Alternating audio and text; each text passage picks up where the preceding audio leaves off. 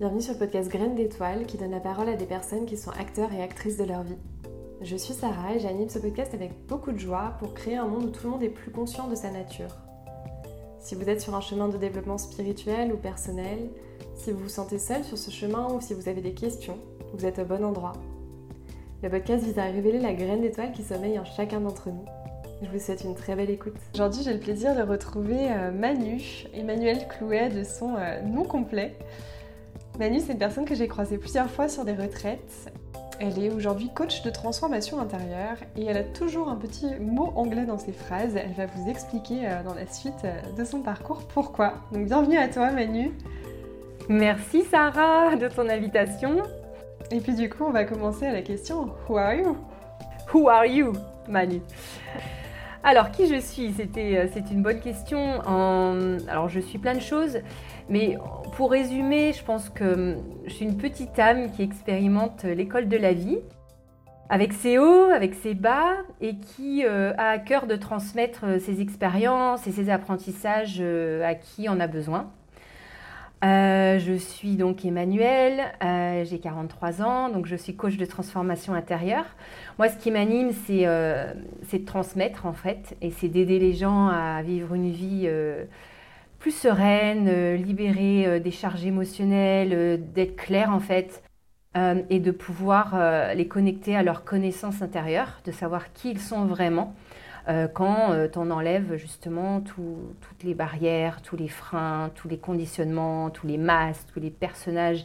Et quand on fait le ménage de tout ça, ben, en fait, c'est de réaliser qui on est, qui je suis. Moi, en fait, c'est un petit peu ma quête, parce que je suis aussi en quête de sens.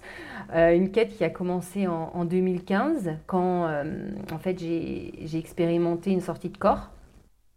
Et en fait, à partir de ce jour-là, je suis animée par les questions du style euh, qui je suis, d'où je viens, où je vais. Euh, le jour où j'ai réalisé que mon corps et mon âme étaient deux choses complètement séparées et qui n'étaient pas la même chose. Et, euh, donc, bah, depuis ce jour-là, c'est ça qui m'anime et c'est surtout de transmettre, en fait. Voilà un petit peu. J'espère que ça répond à ta question. Je pense que tu as presque un peu répondu à la suivante, qui est quelle est ta définition de la spiritualité? Alors oui, effectivement, pour moi, alors la définition de la spiritualité, c'est tellement vaste, euh, et je pense qu'on a tous des expériences et des ouvertures à la spiritualité qui sont différentes. Il y a tellement de chemins qui peuvent nous conduire à ça, quand on a, pour moi, c'est une ouverture spirituelle. Euh, ma définition, ça serait justement la connaissance du jeu, donc la connaissance de soi. Parce que pour moi, plus on arrive à se connaître soi-même, plus on arrive à se connecter à notre âme, et quand on est connecté à notre âme, on arrive à se connecter à l'amour inconditionnel. Et du coup, on est connecté à l'amour inconditionnel pour soi, mais aussi pour les autres. Et pour moi, la spiritualité, c'est de pouvoir voir en fait au-delà des masques, au-delà des personnages, euh, des conditionnements de l'autre, pour comprendre qu'en fait, chaque acte qui est posé n'est qu'un acte euh, souvent inconscient et, qui est souvent euh, source de ses propres souffrances alors qu'en fait, on est tous des âmes à l'école, on est en train d'apprendre. Et, si on n'arrive pas à se connecter à ses souffrances, à ses blessures et à les libérer, ben en fait, on reste dans un enfermement qui, pour moi, euh, donc n'est pas libre. Et du coup, on n'est pas connecté à, notre âme. Euh, et donc, c'est vraiment ça, la spiritualité, c'est de faire le ménage intérieur. Je pense que ça résume bien. J'avais presque envie de te demander combien de fois tu fais le ménage intérieur, euh, parce que je voulais te demander combien de fois est-ce que tu as changé de vie? Pour rentrer un peu dans le vif du sujet. Ouh, j'ai eu beaucoup de changements de vie parce que je suis quelqu'un qui adore le changement. Euh, alors c'est très drôle parce qu'en même temps j'adore le changement, c'est toujours quelque chose qui m'a animée. J'adore le côté waouh quelque chose de nouveau, j'y vais, ouh je saute et je me prends souvent des portes parce qu'à l'époque je réfléchissais pas trop avant de prendre des décisions. Comme je me suis quand même fait mal plus d'une fois, j'essaie de réfléchir un petit peu plus avant, d'agir. Mais effectivement, mon premier changement, alors en fait, pour résumer en gros, euh, donc moi je suis française, j'ai vécu, euh, j'ai fait toutes mes études, enfin mes études en France, ma vie en France. Donc je suis de Normandie, j'ai vécu dans une ferme, donc du milieu agricole. Et euh, en 2000, donc juste après un DUT de communication, d'information, je suis partie à Londres. Et en fait, je suis restée 17 euh, ans à Londres où euh, j'ai fait carrière dans, euh, dans en fait tout le commercial. J'étais chef de projet dans la logistique supply chain. Et donc, j'ai voyagé dans le monde entier. J'étais donc à 100 à l'heure à être dans, dans ce poste-là ou dans ces différents postes-là, dans différents milieux, la mode, etc. Et euh, ça m'a conduit à un, on va dire, un burn-out physique parce que je ne me suis pas arrêtée. Mais en 2015, en fait, mon corps, il a complètement lâché puisque j'en prenais pas soin du tout et j'étais pas du tout à l'écoute de moi-même. Et euh, ce corps a lâché euh, alors que j'étais en train de m'envoler pour le Sri Lanka pour le travail. Et en fait, j'ai fait un malaise vagal dans l'avion et j'étais épuisée puisque ça faisait 15 bah, ans que j'étais insomniaque. 15 ans que je faisais énormément de sport, 15 euh, ans que je buvais beaucoup d'alcool, euh, que je faisais beaucoup la fête, que je sortais beaucoup, que je travaillais beaucoup, enfin tout était dans l'extrême en fait. Et en même temps avec une pêche, une énergie de folie. Hein. Euh, rien ne m'a arrêté en fait. Et, et le jour, ce jour-là, j'ai vraiment une grosse prise de conscience parce que ça a été un gros choc quand même de ne pas pouvoir me relever, dans l'avion et aussi euh, une grosse humiliation. Euh, et là, en fait, euh, j'ai découvert la méditation transcendantale qui m'a complètement transformée, c'est-à-dire qu'elle m'a fait dormir en, en l'espace de trois jours. Donc en l'espace de trois jours, en méditant deux fois par jour, donc 40 minutes par jour, j'ai retrouvé le sommeil que j'avais perdu depuis hyper longtemps. Et non seulement ça, c'est qu'en en, l'espace de deux mois, ma vie, elle a complètement changé. Le coaching est venu à moi, j'ai découvert euh, euh, la découverte intérieure, la connaissance de soi, etc. Et du coup, j'ai commencé cette formation de coaching et de PNL. Et en même temps, c'était clair pour moi que la vie, elle m'a dit, ben, c'est pas par là, c'est par ici. Donc euh, voilà la porte, tu la cherchais pas, mais nous, on te la donne. Et en gros, c'est par là que tu vas, quoi. Euh, et, ça m'a un petit peu bouleversée parce que j'avais pas du tout l'intention à l'époque de changer de carrière, de changer de vie, de changer. Enfin, j'avais détesté faire des études à l'époque, donc j'avais pas du tout l'intention de, m'y remettre. Et en fait, euh, c'était tellement pour moi logique et passionnant que j'ai commencé ça en me disant mais en fait, euh, je vais faire coach. Je le fais même pas pour moi. En fait, je le fais pour moi, mais je le fais surtout parce que ce que j'apprends là, je peux pas ne pas le transmettre. En fait, c'était impossible pour moi de le garder pour moi pour juste ma transformation intérieure. Donc ça, c'était en 2015. Premier changement. Et qui a eu... Euh, où j'ai eu beaucoup de jugements, en fait. Euh, parce qu'en fait, on s'imagine bien que euh, dans les conditionnements familiaux, si tu as un bon travail, tu as un bel appart, que tu réussis bien ta vie, entre guillemets, c'est-à-dire que tu gagnes bien ta vie, parce que la réussite, c'est souvent lié à l'argent. Moi, personne ne m'a jamais demandé si j'étais heureuse et épanouie dans mon travail. Hein. C'est jamais une question que je me suis posée. Aujourd'hui, quand je pose cette question à mes clientes, parfois on me dit bah je sais pas. Bah voilà, moi je savais pas en fait. Et puis le jour où j'ai ouvert le coaching, je me suis dit mais ça, c'est un truc de fou quoi. Si je peux en faire mon travail, ça serait extra.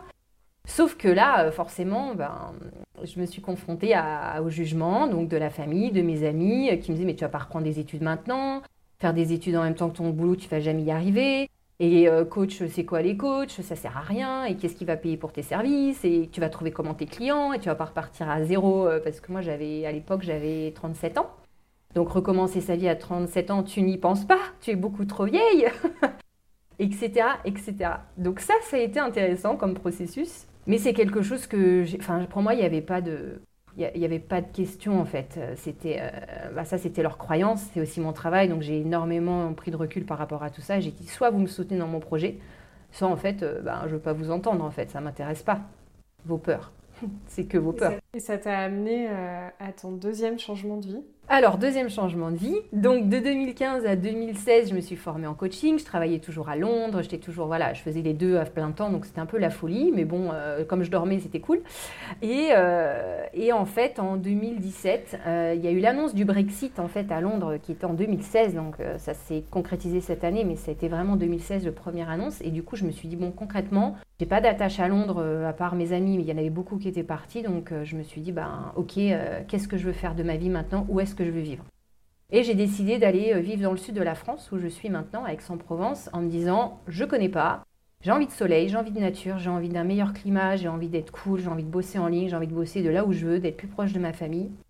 Donc euh, je pars à Aix-en-Provence. Et le jour où j'ai donné ma démission donc chez Marks Spencer, la boîte pour laquelle je travaillais à Londres, mon dos s'est bloqué. Donc euh, j'ai eu des problèmes de dos depuis chroniques, hein, depuis ça faisait 15 ans que je traînais ça que depuis deux ans, je maîtrisais super bien. Donc j'avais plus mal, j'avais plus rien. Et donc là, je suis allée voir mon ostéopathe et je lui ai dit, bah écoute, je comprends pas, euh, pour l'instant, euh, enfin, j'ai vraiment pris soin de mon dos et je comprends pas, là, il est complètement bloqué. Et il m'a dit, effectivement, il est complètement bloqué et je ne peux rien pour toi parce que là, tu es bloqué de chez bloqué. Donc ce qu'il faut savoir, c'est que ma colonne, elle s'est déplacée. Donc j'avais le bassin qui était plus aligné avec mon dos, donc j'étais déjà tordue, donc c'était pas super agréable. Et euh, au début, c'était pas très douloureux, juste inconfortable. Et en fait, en trois mois, j'avais trois mois de préavis à faire avec ma boîte. J'ai développé euh, double hernie discale, sciatique, lombalgie, enfin c'était l'horreur. Donc je suis rentrée en Normandie euh, pour être chez mes parents, où je devais rester à la base deux mois pour l'été avant de partir dans le sud. Et en fait, je suis restée six mois et ça s'est terminé par euh, du fait que j'étais alitée, je pouvais plus marcher. J'ai été au lit, j'étais dans, dans ma petite maison en Normandie avec mes parents. C'était un truc de fou. J'avais 39 ans et là, je me suis dit, bah, Là, ma poulette, euh, va falloir bosser parce que concrètement, il y a un truc qui va pas, quoi. Il y a un truc qui va pas et l'univers est pas mis là pour que dalle. Donc, va falloir se mettre au travail.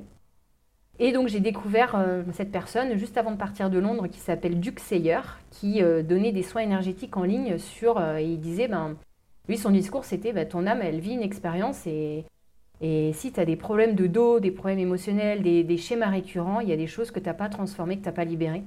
Et ton âme, elle continue de reproduire, de reproduire, de reproduire.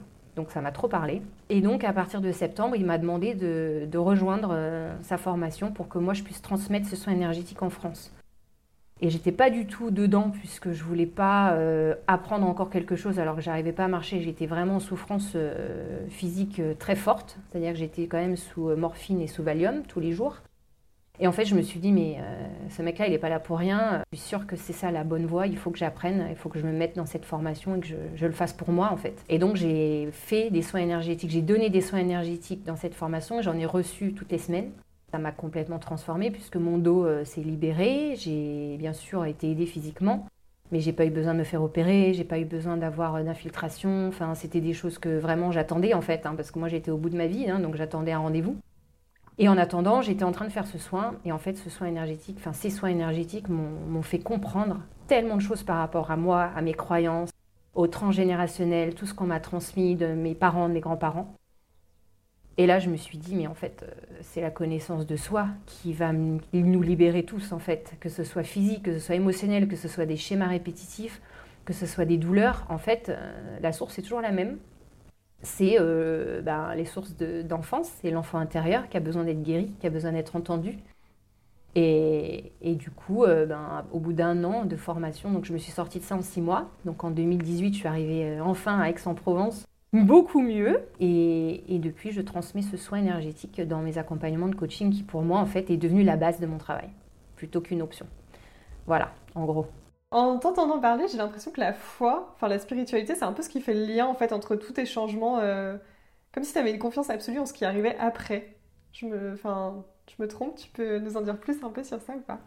Ouais, alors c'est vrai que hum, depuis que j'ai eu cette ouverture spirituelle, j'ai compris qu'il y avait quelque chose de beaucoup plus grand que euh, ce qu'on voit euh, et ce qu'on perçoit dans nos vies en fait. Et cette connexion au cœur, pour moi, elle est hyper importante parce que la foi, c'est ça qui me drive tous les jours. Hein. Et encore aujourd'hui, hein, je fais face à mes peurs tous les jours. Je suis en train de faire face à des peurs aujourd'hui que j'avais pas eues depuis des années.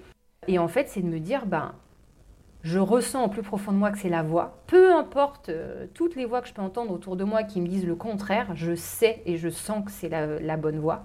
Même si c'est des décisions qui sont vraiment pas faciles à, à prendre et à dire, ok, je t'écoute, mais alors par contre, je sais pas où on va et on y va. Et c'est comme si tu te jetais dans le vide avec un parachute, mais que tu savais pas s'il allait s'ouvrir en fait, parce que tu sais pas ce qu'il y a.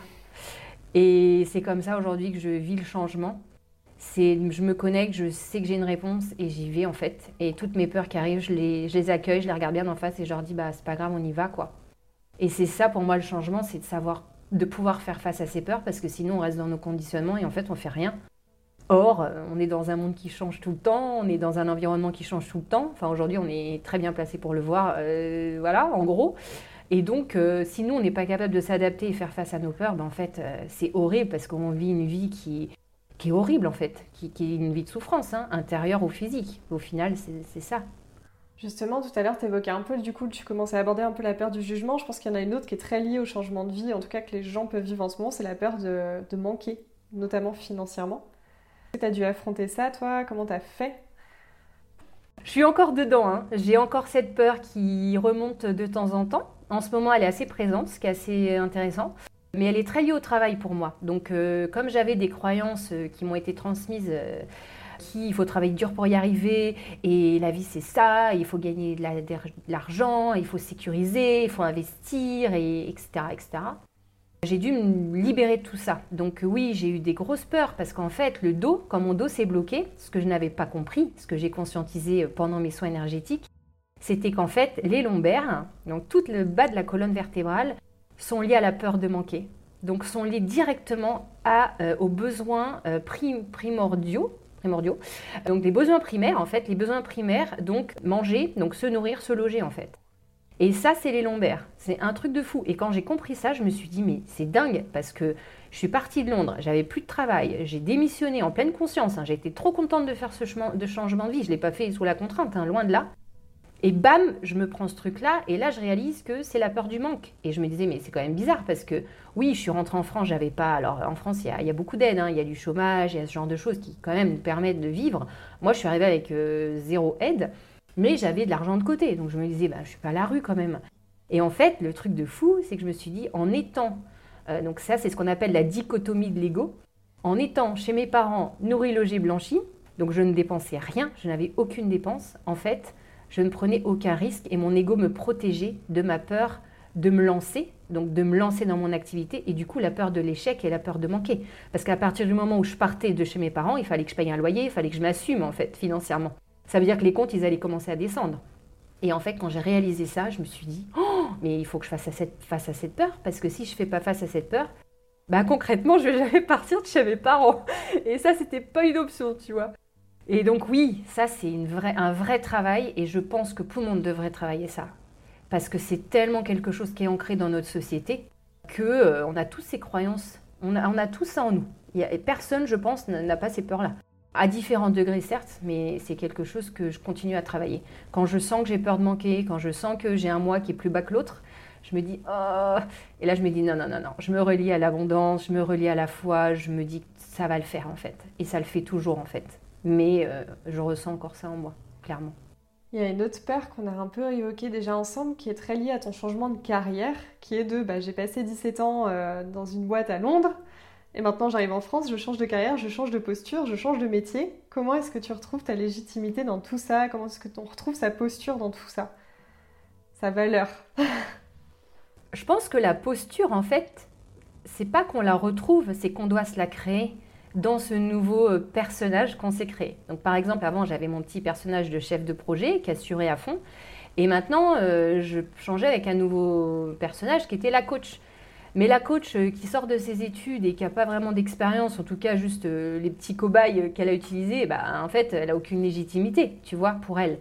Donc, ça, c'est, je trouve que c'est une question de temps, parce que plus on, on est dans l'expérience justement du coaching, pour moi, plus j'ai accompagné des gens et plus je testais mes, différentes techniques et plus, euh, plus je coachais, des fois je coachais des gens, j'ai coaché des gens gratuitement pendant un an, hein. donc euh, pendant un an j'ai coaché, coaché, coaché, je, je prenais tous mes cours, j'étais à fond parce que j'adorais ça, je trouvais ça trop marrant. Et en fait j'avais pas besoin de reconnaissance parce qu'on ne me payait pas, donc moi ça me rassurait en fait. Et ça, ça m'a vraiment aidé à me sentir légitime et après, j'ai commencé à mettre des prix et après, j'ai commencé à être à l'aise avec mes prix et après, en continuant à me, former et à prendre confiance, en fait, c'est en, prenant confiance en moi et, en ayant des retours positifs que je me suis dit, ok, ce que je fais, ça sert, ça fait du bien, ça libère, ça aide. Donc maintenant, je suis légitime. Et je me sens légitime parce que je sais que ce que je fais, c'est bien, parce qu'il y a un retour qui est positif. Donc je me suis nourrie de ça, en fait, je me suis nourrie des témoignages clients pour booster ma légitimité. Et je pense qu'au début, euh, c'est important d'avoir ce, petit temps-là pour s'autoriser à ça, parce qu'effectivement, quand on sort de formation, ou de peu importe, hein, même sans formation, on se dit, mais qui je suis moi pour euh, avoir, euh, par exemple, bah, les gens qui sont, qui sont dans le soin énergétique, par exemple, qui commencent à développer des choses extrasensorielles, ils vont se dire, je ne suis pas légitime, qui je suis? Bah, tu es juste quelqu'un qui, a des, qui a des capacités extrasensorielles, bah, teste-le, tu vois, et, et regarde les retours clients que tu reçois, ou les retours des gens que tu aides et c'est ces retours-là qui vont aider ton ego à, te sentir légitime, en fait. Et c'est vraiment une posture intérieure.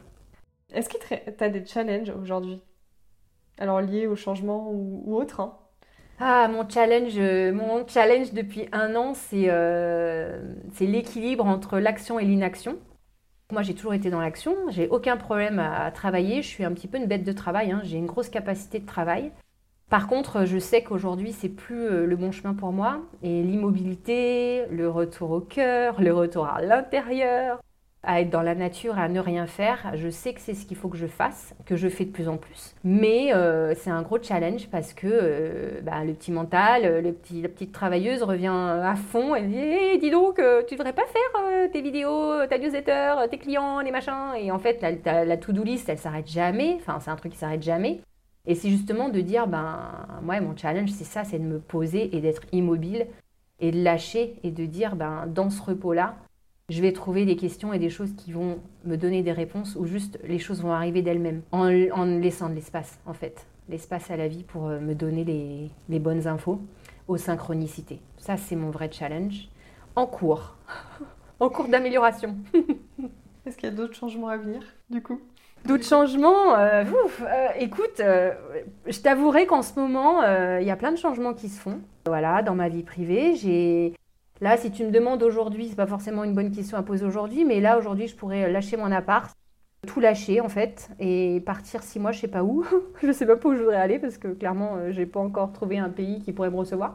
Mais ouais, aujourd'hui, je sens ce truc de j'ai besoin de changement mais je ne sais pas ce que c'est. Donc euh, peut-être qu'il y a des changements à venir, mais pour l'instant, euh, bah, dans la vie pro, hein, déjà, euh, il y a pas mal de changements qui se font. Je commence à faire ma première retraite en septembre, donc ça c'est un vrai changement et c'est quelque chose que j'adore, qui m'anime vraiment et je sais que ça, ça m'apporte tellement de joie et de kiff que je me dis ça, c'est ça c'est une bonne chose à faire. Pour le reste, là, vraiment, je laisse venir parce que je sais que je suis dans un tourbillon et il faut que, là, justement, je suis dedans. Il faut que je laisse reposer pour pas prendre de décisions drastiques qui vont potentiellement me bloquer d'une façon ou d'une autre. Du coup, question de la fin, euh, je laisse le choix entre une astuce ou quelqu'un que tu souhaiterais recommander sur ce podcast. Donc, soit une astuce que toi t'appliques dans ton quotidien, soit quelqu'un que tu souhaiterais euh, voir interviewer dans le podcast. Tu as le choix. J'ai le choix, je peux pas prendre les deux. Tu peux prendre les deux. Je me donne l'opportunité, la liberté de prendre les deux. La fille. Ah, moi, je sors des, moi, je sors des conditionnements. Hein. Alors, oui, euh, ce que, qui j'aimerais voir dans, dans, le podcast Eh ben, Marie Desmully, qui a été ma coach l'année dernière, parce que les coachs, c'est quand même important de se faire coacher, se faire accompagner. Et en fait, Marie, elle, m'a, elle, elle accompagne les entrepreneuses de cœur euh, à justement être abondantes dans leurs projets et travailler la relation à l'argent. Et euh, Marie, elle est hypnothérapeute et coach et elle est super. Et donc, euh, franchement, si tu pouvais l'interviewer, euh, j'ai jamais vu d'interview d'elle. Donc, ça serait vraiment super. Elle s'appelle Marie les Josettes. Voilà, ça c'est sa page. Et ma petite astuce, ben alors moi, il y a un livre qui, qui m'aide beaucoup parce que c'est un livre de pratique en fait. C'est pas juste un livre à lire et tu le poses et t'as rien transformé. C'est un livre de transformation qui s'appelle La magie de Rhonda Byrne. Et en fait, c'est un livre de 28 jours de challenge de gratitude. Et donc c'est un chapitre par jour et tous les jours, euh, il, il, te faut à peu près 20 minutes pour euh, pratiquer la gratitude. Et la gratitude, c'est par rapport à l'argent, même quand tu as l'impression d'être dans le manque, euh, par rapport aux personnes, personnes aussi qui t'ont fait du mal. Gratitude sur tous les aspects de ta vie. Et en fait, à chaque fois que je fais ce challenge, donc c'est 28 jours, moi je le fais on and off, hein, je ne suis pas trop assidue parce que j'arrête de me mettre trop de barrières et trop de limites, mais c'est un livre que j'offre à tous mes clients en fait, parce que c'est un livre de transformation intérieure qui est extraordinaire. Et quand on change de prisme et qu'on se relie tous les jours à la gratitude, même quand on est dans le dur et qu'on a l'impression que ben, tout va mal, et ben ça, notre, notre mindset, en fait, notre état d'esprit change en une fraction de seconde. Et pour moi, ça, c'est un, un, livre que je recommanderais à tout le monde. Donc, La magie de Rhonda Byrne, je t'enverrai le lien. Merci pour cette recommandation, ces deux recommandations. Est-ce que euh, tu as un dernier mot à rajouter, Manu? Bah, dernier mot, euh, non, mais merci pour ce podcast, Sarah. Euh, j'ai adoré écouter tous ces interviews. J'ai hâte d'écouter les prochains. Et j'ai été très, très honorée de, faire partie de ces petites graines d'étoiles, de ces petites âmes qui essayent de, jouer le jeu de la vie comme on peut. et c'est super de pouvoir partager les expériences qui sont vraiment riches et je trouve que des expériences des autres, en fait, d'entendre les autres dans leur parcours, ben, ça nourrit énormément et rien que ça transforme, en fait. Donc, euh, merci à toi pour euh, cette belle invitation et ce superbe podcast. Merci Manu d'avoir partagé ton parcours euh, riche et inspirant. Merci d'avoir joué le jeu des graines d'étoiles. Et à très bientôt et un grand merci à toi encore. Merci Sarah, à bientôt. Merci pour votre écoute. J'espère que cet épisode vous a plu. Si c'est le cas, n'hésitez pas à le partager autour de vous et à le faire connaître. On se retrouve dans tous les cas très bientôt euh, pour un prochain épisode de Graines d'étoiles. Si vous voulez être tenu au courant de, de l'actualité du podcast, vous pouvez me suivre sur Instagram ou bien vous abonner à votre plateforme d'écoute. À très bientôt.